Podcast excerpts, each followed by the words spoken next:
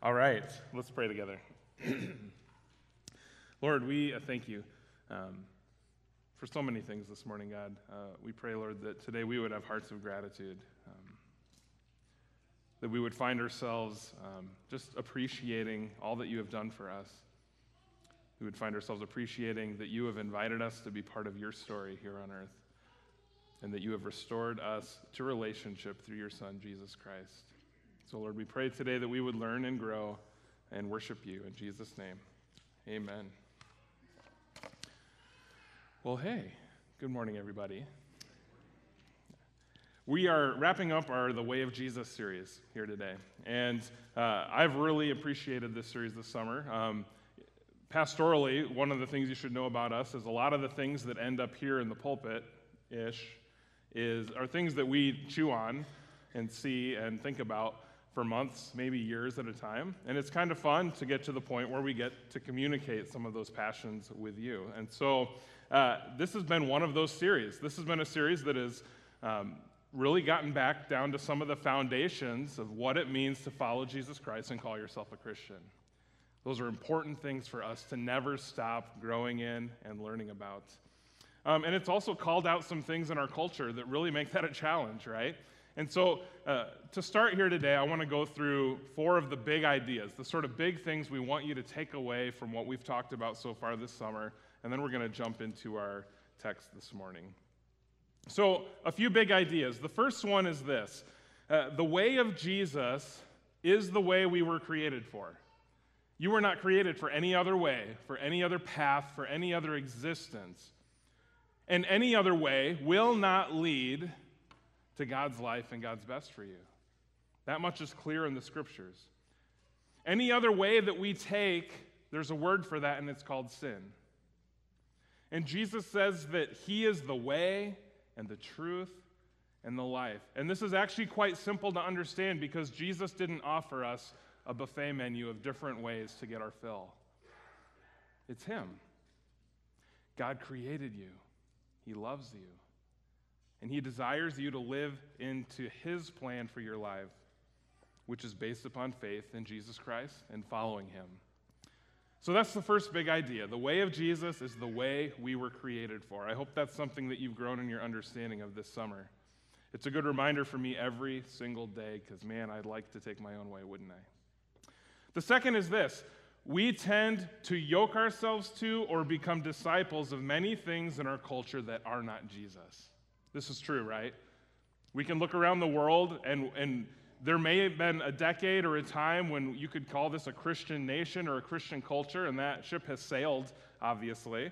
Um, that is not the world we live in today. And it is so easy for any one of us to begin following, become disciples of something else. So remember this one who or what are you a disciple of? And can anyone in your life see the difference between you and somebody who isn't following Jesus? Can they see a difference? Or might it just look like we're following culture or politics or the American dream or any other thing that isn't Jesus? Jesus desires us to follow him, to show devotion to him, and to structure our time, our resources, our whole lives around him rather than structuring our lives around other things and trying to fit him in. So that's the second big idea. The third is this, and we talked a few weeks on this back in July simple acts of obedience, like prayer, like getting into God's word, things like that, they are valued, they are encouraged, and they are celebrated in the way of Jesus, which is why we value them, encourage them, and celebrate them here at Emmanuel. These are the practical, anybody can start doing them sorts of things, right? No matter where you are in faith, you can give God some time. You can pick up a Bible and start reading God's word in the scriptures, no matter where you are at. And you can begin to better understand God's love and God's plan for your life. John 14, 23 says, Jesus talking, he says, Anybody who loves me will obey my teaching. My Father will love them, and we will come to them and make our home with them. So, if you want to know the way of Jesus, if you want to live into that more fully, specifically in your life, talk to the Lord about it. Pray. Ask Him to reveal these things to you. Study His Word, study the Scriptures. and develop a passion for spending time with God in these ways. And then the fourth big thing we've spent much of the last half of the summer talking about is this idea of Christian community. Christian community is essential and inseparable from the way of Jesus. You're not following Jesus if you're trying to follow Jesus alone. We were never made to do life alone. We were not made to be isolated. We were not made to be removed from others who are following God. And you're not engaging in the way of Jesus if you're never around people who are doing the same. Now, community can be hard, right? One of the things I'm sure Pastor Curtis heard before pastors make the joke church would be great if not for the people. Right? I don't think that. No. But that points to the fact that once you get people together, there's going to be things that are hard. We're all from different places in life. We're all in different places. We all have different stories, different experiences. And as Perry talked about a couple weeks ago, that can create conflict, can't it? And so, none of those things, though, none of those things that may arise, whether theological or any other thing, those things do not dismiss us from the need to spend time with other followers of Jesus. If anything, I would say it doubles the need for us to spend time in community and sort these things out in a way that honors God and brings unity in Jesus Christ. we need to be around other followers of Jesus. So, those are some of the big ideas. Those are like four summary statements you could make from this whole series. Um, and as I argued two weeks ago, and as I laid out sort of the visioning process that council has been going through, um, these are things that we need to prioritize in our lives. And as a church, we need to engage with them and for that to happen, they need to be prioritized in your lives too. Because the extent to which God can use Emmanuel is going to rely upon the extent that we're all engaging in these things as individuals and as families. And then, as we do that, the impact that this congregation can have on our community will grow. Fix your eyes on Jesus, the author and the perfecter of your faith, says Hebrews. Fix your eyes on Jesus. And so today, as we wrap up this series, we want to again dwell in God's Word to better understand the way of Jesus. And this takes a little different view this time. This helps us uh, understand it just a little bit differently from our Galatians passage. so, um, I've enjoyed this summer having the opportunity to dig deeper into some of these things. Um, it's been helpful for me to find some clarity and some sense in the world that we live in today. It's been helpful for me to be reminded of the foundation that my life is on in Jesus Christ. And how I have a whole lot of different feelings about what goes on in the world around me, but that doesn't change Jesus. That doesn't change the foundation that He has provided in Himself for my life. I was having a conversation with somebody on council here recently about having a passion for the Word of God, a passion for the Bible, these scriptures that tell us God's story and how it relates to us, right? And in this conversation, we agreed that we want to cultivate and we need to cultivate that passion more here at Emmanuel. And so I want to tell you just a little bit of a story about when this passion started to grow in my life. Now, now a side note, um, one of the downsides to being a pastor is I don't follow you home every Sunday, right? So if I encourage you to read God's word, I actually have no idea for most of you if you are or not, right? I'm hoping, I'm praying, I hope that you do that, but I have no idea. I am not there in your household to provide accountability on that one, am I? And I'll never know the answer to that question for most of you, but how can we grow in this together? So, this, this conversation got me thinking about a time when I was truly passionate about being in God's Word. And one experience rose to the top. Um, it was the summer of 2004 uh, on staff out at Riverside. A lot of my stories go back to Riverside. You should see a theme there and how important camping ministry is for people, right? Uh, one of these experiences rose to the top. There was a group of guys on staff that summer that were um, really just felt called to be in God's Word more. And, you know, being a Bible camp and all, we weren't doing that. Yes, we were. Uh, being a Bible camp, we actually wanted more of it than what our schedule allowed for, than what the Bible studies allowed for.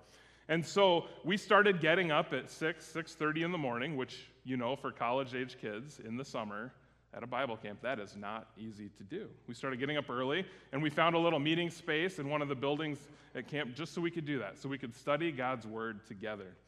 And we'd all be studying different passages, whatever we felt like we should be in that day. And um, I was working through the Gospel of John that summer. I remember it distinctly. That's when the gospel really came alive for me in my own life. And if anyone in this group ran across something new or something that we thought was profound or exciting or something we'd never read before that we wanted to share, we'd just stop and we'd share that and we'd have some conversation around it. It was this great community where we became passionate about God's word together. And it was life giving. It truly was.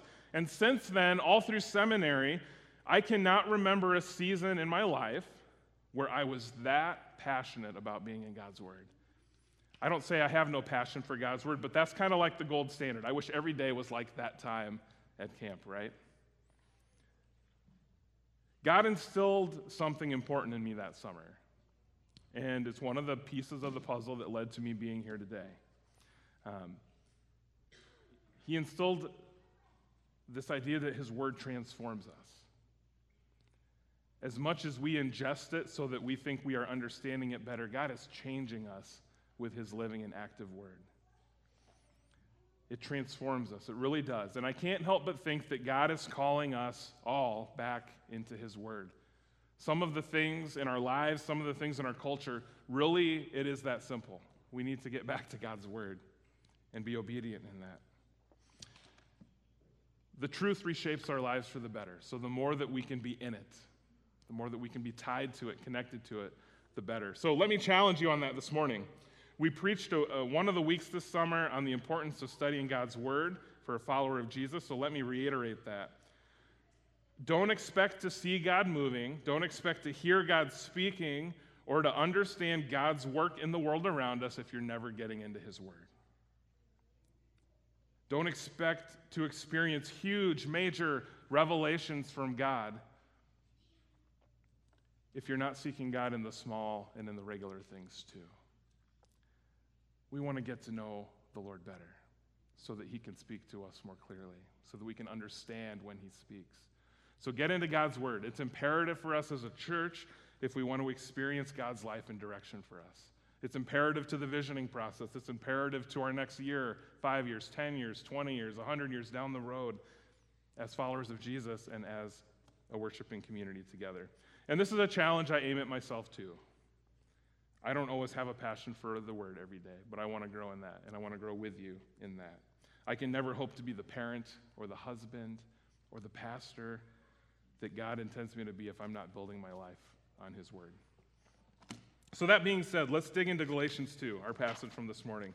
Um, I was originally going to outline the Corinthians passage as well, but there's, there's a lot in these three verses. So, we're just going to be in Galatians 2 here today. Um, you're welcome to follow through, follow along in your Pew Bible if you would like to. So, Galatians 2 19 through 21, and I'm going to reread that section for you here. For through the law I died to the law so that I might live to God. I have been crucified with Christ. It is no longer I who live, but Christ who lives in me. And the life I now live in the flesh, I live by faith in the Son of God, who loved me and gave himself for me. I do not nullify the grace of God, for if righteousness were through the law, then Christ died for no purpose.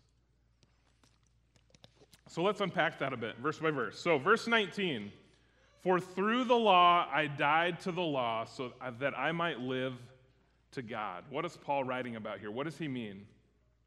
Well, it means that the law brings us to the realization, realization of our sin. This is, um, if you want to talk about Lutheran distinctives or, or core Lutheran theology, um, that is also Christian. That's important to understand too. Um, the law of God rec- helps us to recognize and see and come to understand that we have sin in our lives and in the world around us. Sin is this little three letter word, but there is no other word that completely and accurately describes what is wrong with the world today than that word. It is sin, it is separation from God, it is separation from God's truth. So that's important for us. It hinders us from experiencing a full life in Christ. So the law brings us to despair because there is nothing that we can do to get back to God. There's nothing that we can do. We can't be perfect. We just can't. We can never be righteous enough. We can't. We are not worthy to stand before God. And that, and that should bring us to despair, right? And that is the result of sin in our lives. Through the law, God's law as revealed in Scripture, we find ourselves dead. We find ourselves spiritually dead. We just can't do it. And with that realization, the way of Jesus leads us to the one who can save us. And that realization is Jesus himself. So, verse 19 through the law I died to the law so that I might live to God. The law shows us that we just can't. We can't measure up, but it points us to the one who can. Verse 20 I have been crucified with Christ. It is no longer I who live, but Christ who lives in me. And the life I now live in the flesh, I live by faith in the Son of God who loved me and gave himself for me. What does this mean? Well, the crucifixion that happened physically for Jesus 2,000 years ago is one that happened spiritually for us. And the old way of living, the sinful way that has plagued humanity and our lives from the beginning, is no longer what we live for when we follow in the way of Jesus. The life we live is a new one because Christ is very much alive and promises to be in us and live in us and through us. Life now is Christ in us. This does not magically remove sin from our lives. We know that. But it puts us on a path, it puts us on a way. It puts us on a realization of seeing our lives transformed into something more beautiful and more hopeful than sin could ever hope to offer us. The Apostle Paul, in writing this, he had an entire life of sin, overseeing the death of Christians and persecuting them. He's somebody who needed to die to the law, too. And here he is writing this from a place of having experienced the immense grace of God, understanding that Jesus' death was sufficient even for him. And it is sufficient for you too. Verse 21 I do not nullify the grace of God, for if righteousness were through the law, then Christ died for no purpose. So, what does this mean? It means simply this if we could save ourselves, if you could save yourself, the death of Jesus on the cross really didn't mean anything. Culturally, that's a hard pill to swallow because culturally, people get to choose their own way to live life, right? Biblically, that's not what God tells us. If we could save ourselves, Jesus' death on the cross meant nothing. If we could follow God's law to a perfection, or if there was any other law or any other rule or standard by which we could be saved, then Christ's sacrifice was for nothing. Now, Paul here doesn't want the reader to miss us, and we don't want to miss this point today. There is no other way. That is the point. There is no other way. God has made no other way. This reality has been hardwired into us by our Creator. The way of Jesus is the way of new creation, it is the way of life, it is the way of grace, it is the way of forgiveness, it is the way of finding a purpose that is bigger than what the world can ever give you. Jesus himself in John 10:10 10, 10 says, "The thief comes only to steal and kill and destroy. I came that they may have life and have it abundantly." Friends, this is Jesus' offer for you today. Abundant life. It's simple.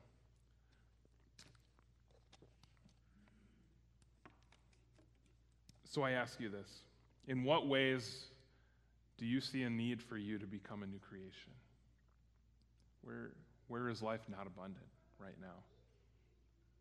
I can think of some ways from my own life. I think we probably all can. In what ways is your life not abundant? In what ways do you need to die to the law? In what ways have you been trying to earn God's favor and grace? I'm here to remind you, as your pastor today, that that's not the way it works. There's nothing you can do to earn God's love and favor. But there are things you can do to live in it and to follow Jesus in his way. So, in what ways do you need to die to the law, to this sin, and to the old ways of trying to do things? The way of Jesus has an answer for you and for all of these things. Jesus invites us to come and follow him. So I encourage you, dig into God's word, begin to experience a fuller, more hope filled life in Christ. It's what you were created for, it's what I was created for. It's what God wants.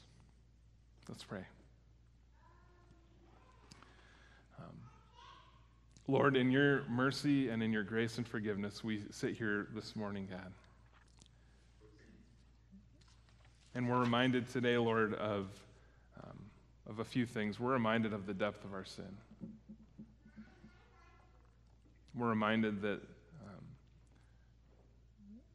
there are so many things in our lives and in this world that are not of you, that separate us from you, that tear people away from you, and sometimes just gradually, slowly pull us away from following you. So, Lord, for that we repent. We ask forgiveness. We ask, Lord, that you would help to straighten our path, that you would turn us away from the sin and help us to come and follow at the call of our Savior, Lord Jesus Christ. And so from this point, Lord, um, I pray that we would better understand what it means to follow you, what it better means uh, to integrate these beliefs that we have about you into actions in our lives. Actions that display your goodness and your love. Actions that display your truth and your compassion Lord, may you transform us by your word and transform us with your truth. And lead us on to good, hopeful, pleasing things in your kingdom. We pray this in Jesus' name. Amen.